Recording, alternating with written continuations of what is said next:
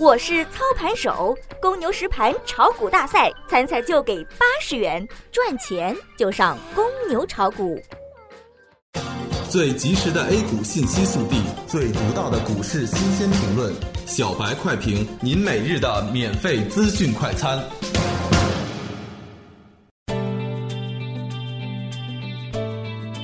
各位听友，大家好，欢迎各位收听二月二十九日的小白快评。小白快评今日午评话题：沪指大跌，考验前底支撑，个股重挫不容乐观。今天是二月份的最后一个交易日，盘面上不是特别乐观，稍微低开震荡之后就直接跳水，最低时下跌逾一百二十点，直逼前期两千六百三十八低点，个股普跌。最后，在银行股的拉升下，才止住了下跌趋势，指数维持低位震荡。随着煤炭、房地产、化纤、钢铁等板块的反弹，沪指跌幅也逐渐收窄，最终以两千六百七十三点三六点报收，跌九十八点八五点，跌幅百分之三点三九。今天沪指大跌下挫，究其原因，不外乎几点：第一，虽然三月一日开始实施注册制被官方辟谣。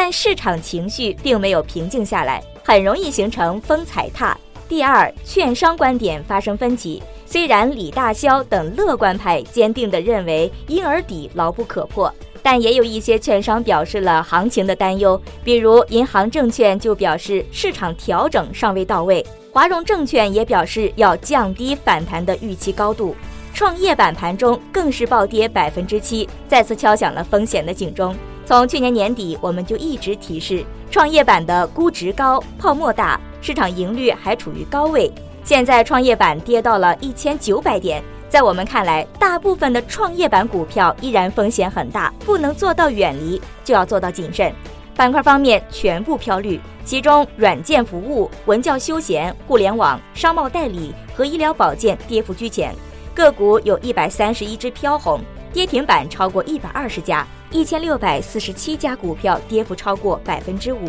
整个盘面上来看不容乐观。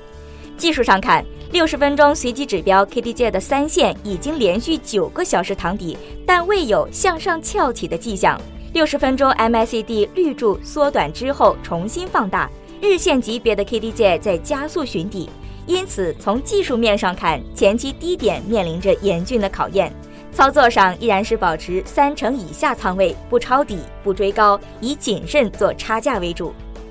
重大提示：由于公牛炒股实盘大赛已经正式开始报名，参赛就有奖励，欢迎通过客户端、微博、微信等渠道报名。同时，公牛炒股的模拟比赛暂停，具体重启日期等待官方通知。感谢您收听今天的小白快评，本栏目由公牛财富出品，优美动听录制。明天同一时间，欢迎您继续收听。学习玩耍两不误，小白炒股学堂，小白炒股学堂，小白炒股，小白炒股学堂，小白炒股学堂，你的股神之路从这里开始。